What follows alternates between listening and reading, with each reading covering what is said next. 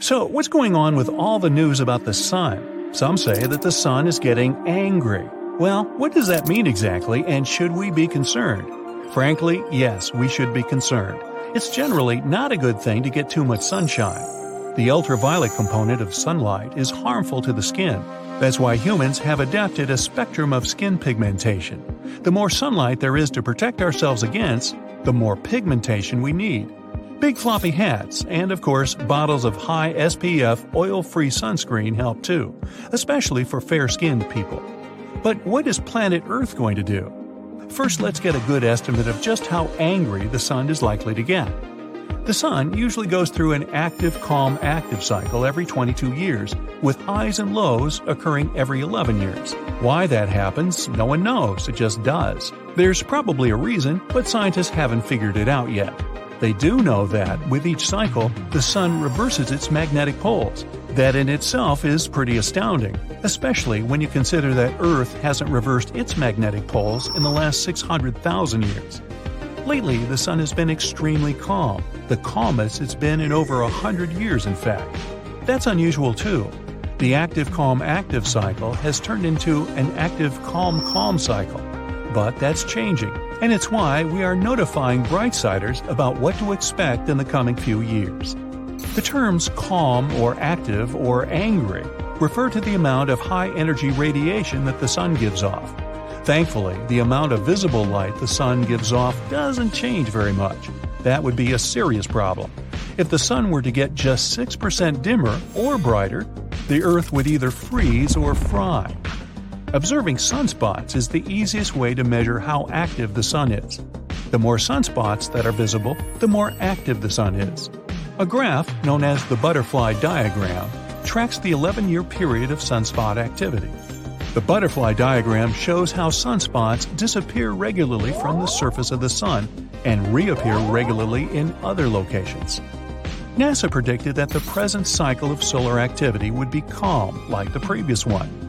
But it's starting to look like that is not the case. Presently, we are in solar cycle number 25. That's the 25th 11 year solar cycle since 1755, when record keeping began.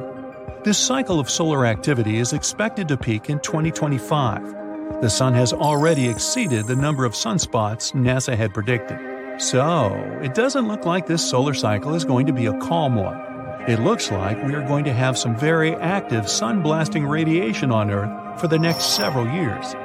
In early February 2022, 40 out of 49 SpaceX communication satellites in orbit above the atmosphere were destroyed by an explosion on the Sun high speed electromagnetic plasma gas from the Sun, known as solar wind, caused the Earth's atmosphere to compress, and Elon Musk's satellites lost their orbital integrity and crashed back into Earth. Sunspots look like dark spots on the Sun, but they aren't dark, they're just not as bright as the surface of the Sun. To get a better idea, take a lit 25 watt light bulb and hold it in front of a lit 100 watt light bulb. The 25 watt light bulb will appear dark, that's the same way it is with sunspots. Sunspots on the surface of the sun almost always come in pairs. This is because sunspots are magnetic storms in the plasma gas of the sun. One sunspot will be magnetic positive, and the other sunspot will be magnetic negative. Between the two sunspots, which can be many times bigger than the Earth itself, there flows an electric current that carries a fiery arc of ionized gas with it. Solar flares are something else we should be concerned about. They are powerful electromagnetic explosions on the Sun associated with sunspots. As the superhot plasma gas on the Sun churns and twists, it also twists the magnetic field lines in the sunspots. When these lines snap, a powerful explosion releases X ray and gamma radiation at the speed of light. Visible gases are also released. Solar flares have a classification system according to how powerful they are. X class solar flares are the most dangerous. This type of solar flare can cause radio blackouts across Earth and harm satellites, astronauts in orbit, and even passengers on high altitude airplanes. M class solar flares cause spectacular aurora at the North and South Pole areas on Earth, while C class solar flares have almost no effect on Earth. But solar flares are not the biggest explosions on the Sun. CME stands for coronal mass ejection, and these are much more massive than solar flares and more dangerous when they're headed our way. As the name indicates, coronal mass ejections are explosions that originate on the sun's corona.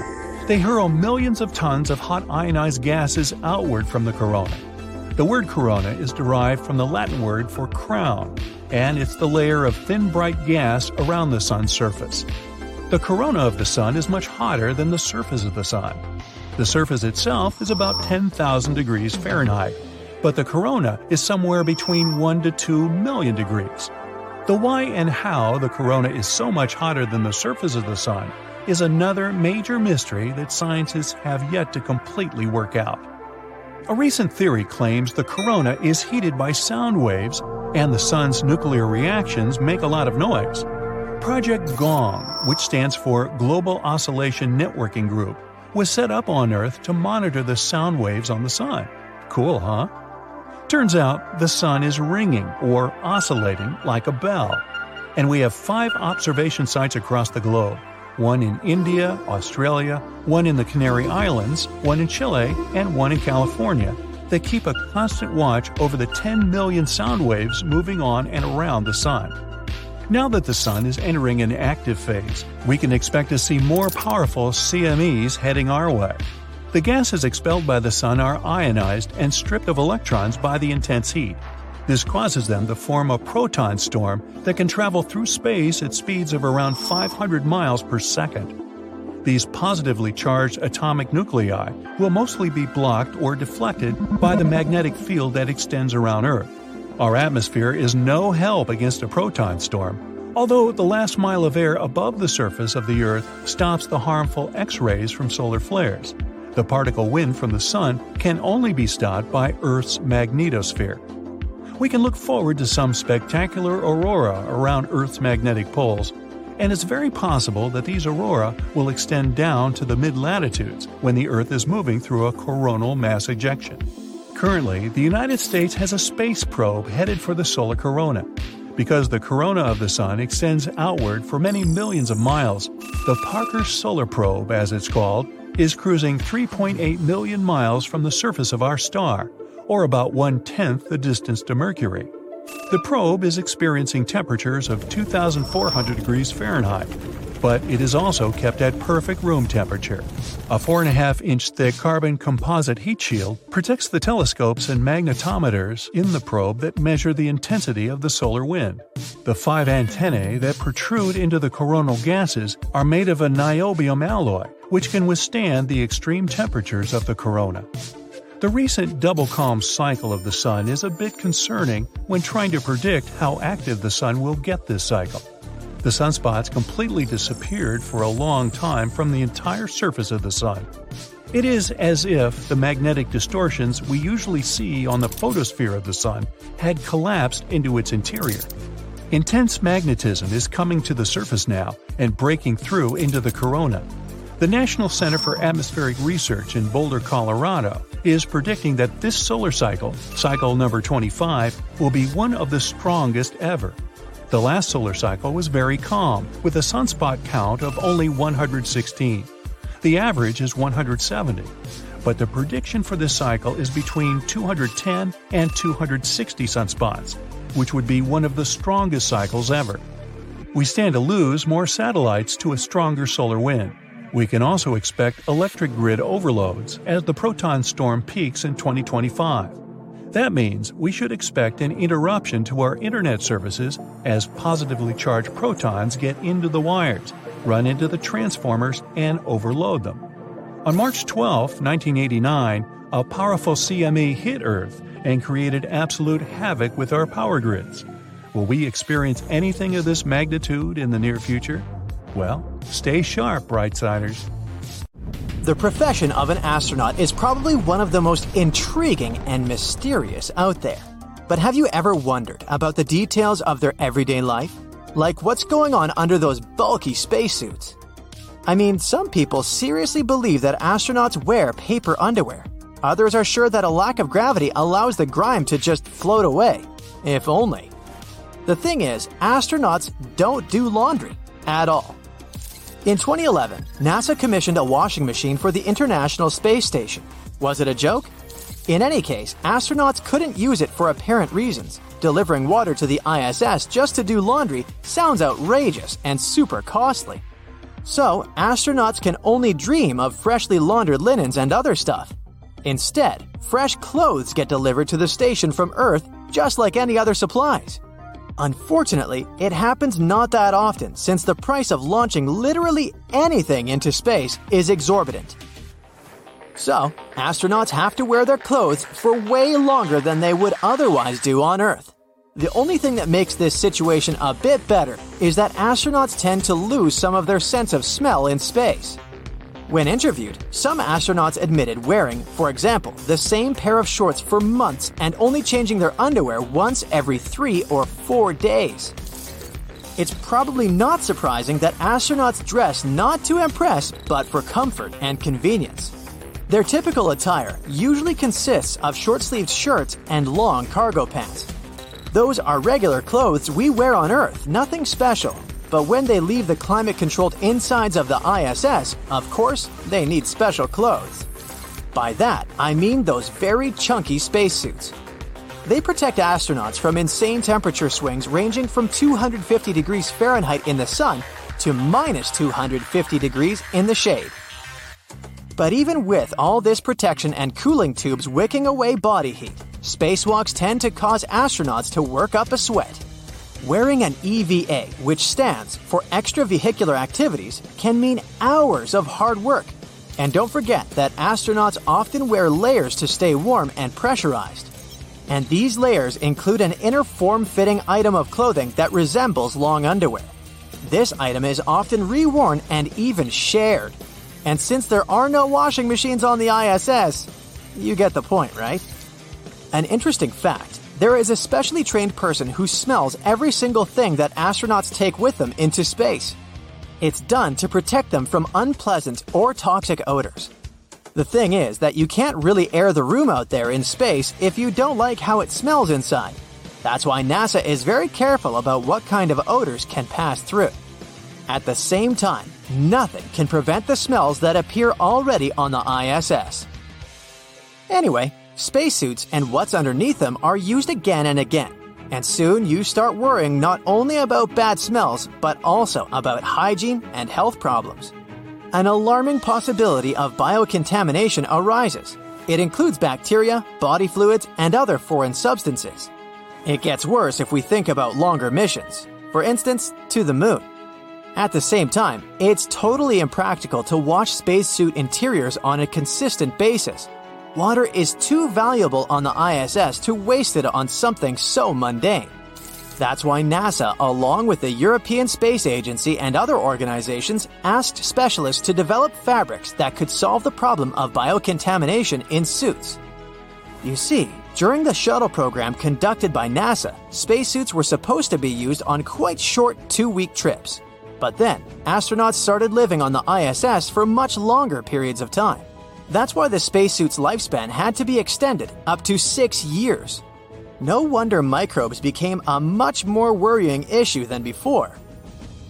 So, more than a decade ago, a team of experts began to research different methods of getting rid of microbes and bacteria dwelling in spacesuits. They cut textiles in 2 inch squares and put them in petri dishes and grew a few species of fungi and bacteria on these samples. Some of the fabrics they used were infused with copper, this substance has impressive antimicrobial properties. When bacteria touch this element, their cell walls and membranes get destabilized. The metal's ions damage microbes, making them more vulnerable. NASA scientists also tried using textiles treated with silicone and silver. The latter turned out to be as toxic to germs on contact as copper. After observing the stuff that had grown on the fabrics for the past 14 days, the researchers discovered that only one compound had managed to keep bacteria and fungi at bay. It was a solution of silver molecules normally used for disinfecting hospital dressings and other stuff. But the ions of this metal turned out to be too good at their job because they got rid of everything, literally. And total sterility could do more harm than good. We need a balanced ecosystem consisting of millions of microorganisms to keep our organs and skin healthy. In 2022, NASA hired U.S. companies Axiom Space and Collins Aerospace to develop the next generation of spacesuits. And soon, a prototype suit appeared. It was designed to be used during the Artemis 3 mission. The main goal of this voyage is to land a crew at the south pole of our natural satellite. These spacesuits are supposed to use textiles with antimicrobial properties that can potentially reduce biocontamination. The cooling system of these suits will also add biocides in its water loops, which will help prevent microbial buildup. Now let's talk about spacesuits in more detail. To begin with, there are actually two main types of spacesuits. You've probably seen the Advanced Crew Escape Suit, aka the Orange Suit, aka the Pumpkin Suit.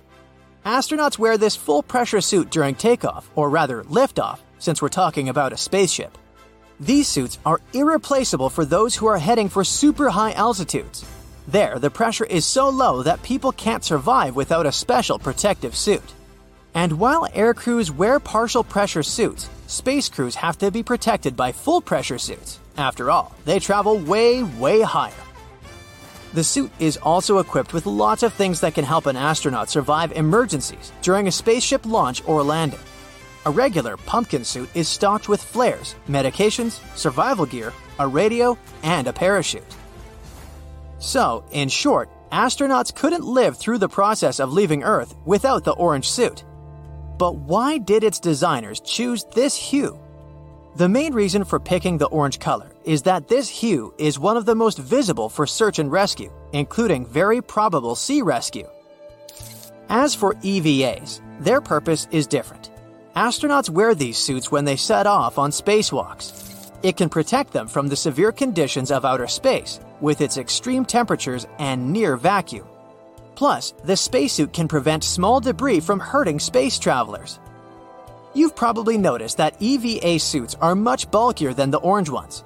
That's because they have many layers of insulation and heavy protective fabric. They also contain breathable air, drinkable water, and temperature controls. Now, every time an astronaut goes on a spacewalk, they use a tether that ties them to the space station. And in case the tether breaks, the EVA suit has a backup system. This system includes small jet thrusters which can be controlled from the station with the help of a joystick. As for the color, first of all, white reflects the heat of the sun better than other colors, and astronauts don't get too hot. Plus, the white color is the best when it comes to spotting the tiny dot of an astronaut against the vast expanse of black space. Another curious detail. While white spacesuits protect astronauts from getting too hot, they can't prevent them from getting too cold. And that's when special gloves come into play. They have special heaters which keep astronauts' fingers cozy and functioning. That's it for today. So, hey, if you pacified your curiosity, then give the video a like and share it with your friends. Or if you want more, just click on these videos and stay on the bright side. It's been decades since the last manned moon landing, Apollo 17, which happened in December 1972. Isn't it time we thought about going back to our dusty satellite and maybe even staying there? NASA has made a promise on this subject.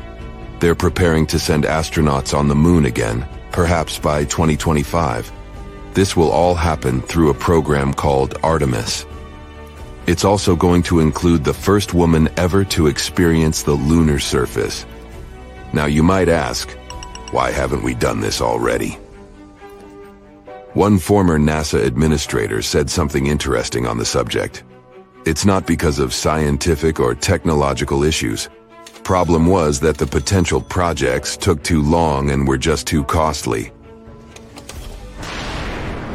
You see, space travel, especially when it involves humans, isn't easy on the pockets.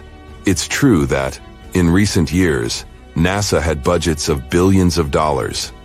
Sure sounds like enough money, right? Well, not when you check out their to-do list. That's because they have to consider everything.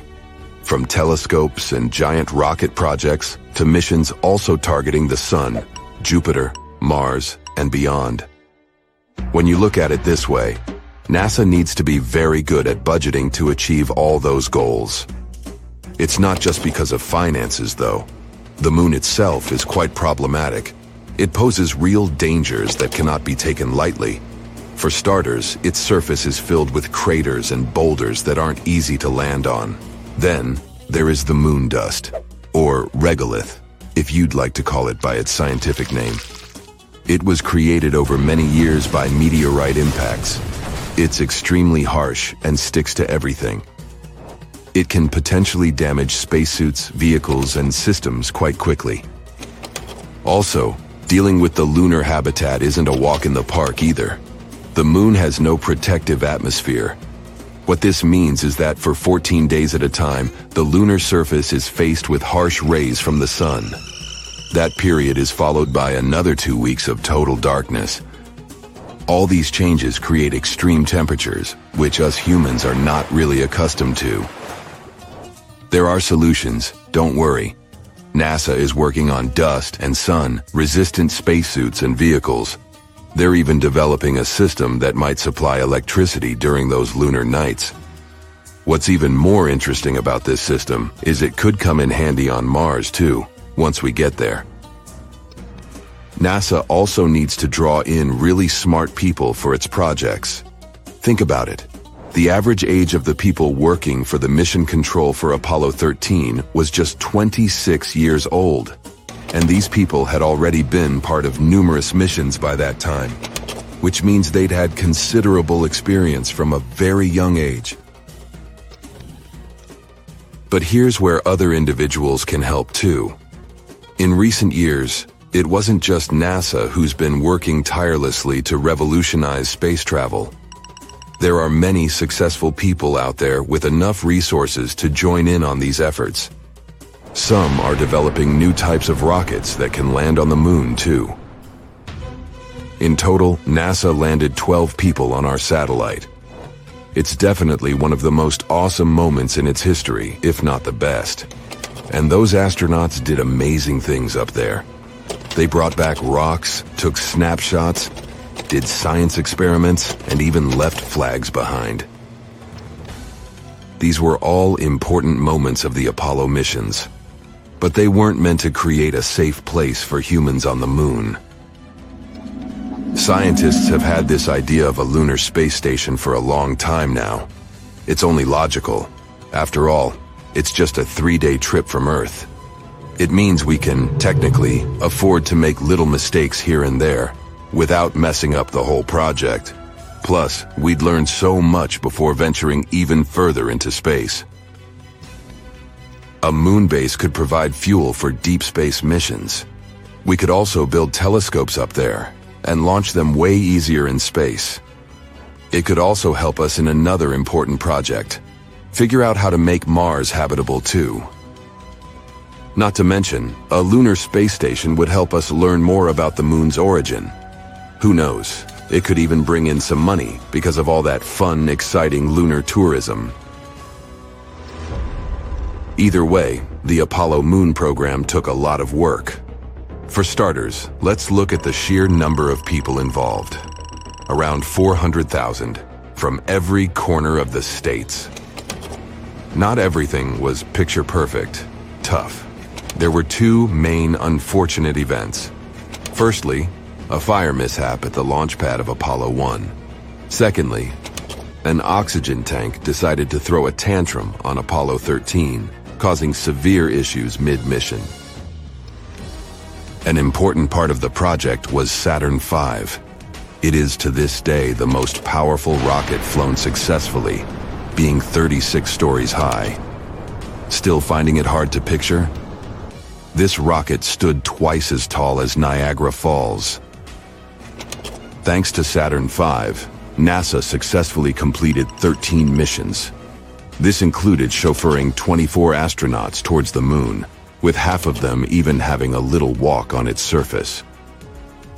The existing rockets and space shuttles can't go beyond low Earth orbit. In simpler terms, they can't reach the moon with all the gadgets astronauts need to thrive. Current space vehicles are just not capable of carrying that load, at least not since the Apollo missions happened. Regardless, we did make a lot of progress on Earth and are ready to send astronauts to our satellite pretty soon.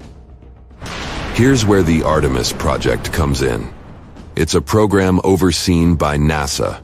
And to make sure it all goes well, NASA previously launched Orion, a spacecraft with no crew on board to orbit the moon and return to Earth.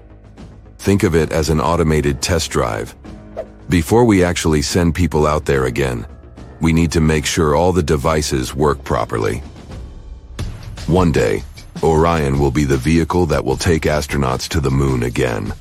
It features a launch abort system to keep astronauts safe in case something bad happens during launch. It also has a service module, which is the powerhouse that fuels and propels Orion and keeps astronauts alive with water, oxygen, power, and temperature control.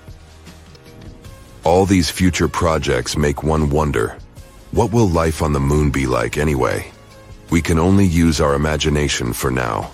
Some say we'll be living in homes straight out of a fairy tale, something like a cozy hobbit hole. Living underground on the moon might be a must. That's due to the scorching temperatures and the lack of oxygen. If you add meteorite threats and the non-stop radiation, it's no wonder we can't just walk on its surface. What about transportation? Big and small companies alike are trying to create the ideal moon ride. If current estimations are current, one type of moon taxi will take off as soon as 2024. Unlike our current rockets, these space taxis won't have to deal with the harsh conditions of re-entering Earth's atmosphere it will be easier for them to make multiple round trips. To support our lunar living, we'll need to have a special area for space taxis to safely take off and land. Think of it as a landing pad on a firm, flat stretch of moon surface, protected by walls to shield against moon dust. Moving around on the moon's surface will be made easier too. The next generation vehicles we're talking about will have their own controlled environment, which means you won't need a spacesuit while inside. Should feel like stepping out of your space ride for a bit. Then of course, you'll need to put on your spacesuit. Alright. So we've got our homes and our rides sorted.